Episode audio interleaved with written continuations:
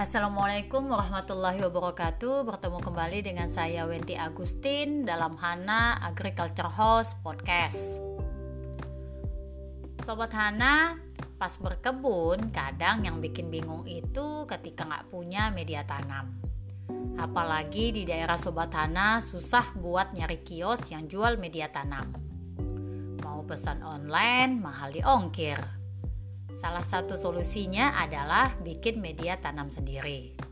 Kompos termasuk salah satu yang bisa dijadikan media tanam. Bikin kompos sendiri itu langkah kemandirian dalam berkebun dan juga menjaga kelestarian lingkungan. Karena kita memanfaatkan sampah-sampah yang ada di dapur dan sekitar kita untuk bisa dijadikan kembali sebagai media tanam. Dalam pembuatan kompos ada namanya CN rasio atau rasio karbon dan nitrogen. Ini bisa terwakili dari bahan-bahan yang kita pakai untuk pembuatan kompos. Bahan coklat dan bahan hijau. Banyak yang mengira bikin kompos itu ribet dan butuh waktu lama. Banyak yang ngeluh, aduh lama nih, aduh ribet pasti ini. Enggak kok, enggak seribet yang Sobat Hana pikirkan.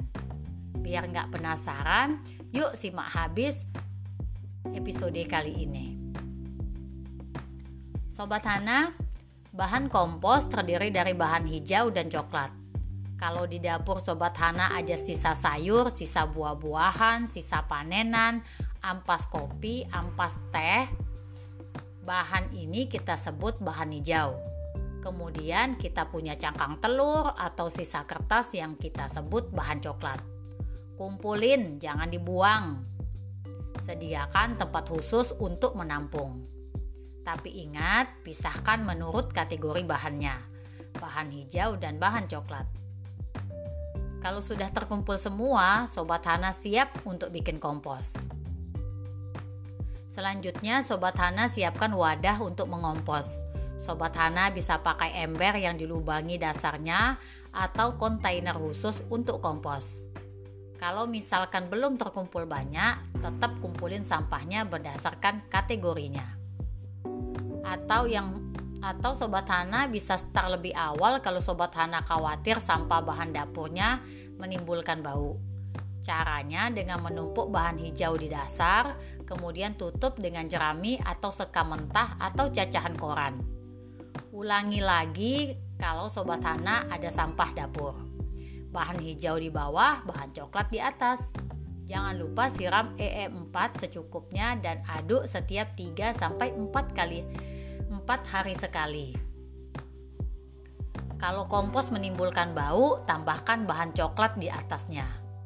Kompos sudah matang ketika sudah tidak meninggalkan bau.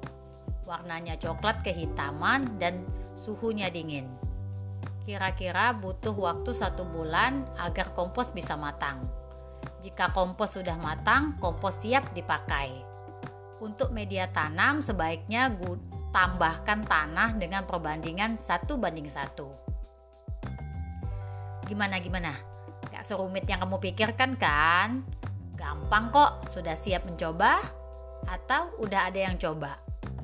Semoga bermanfaat. Wassalamualaikum warahmatullahi wabarakatuh.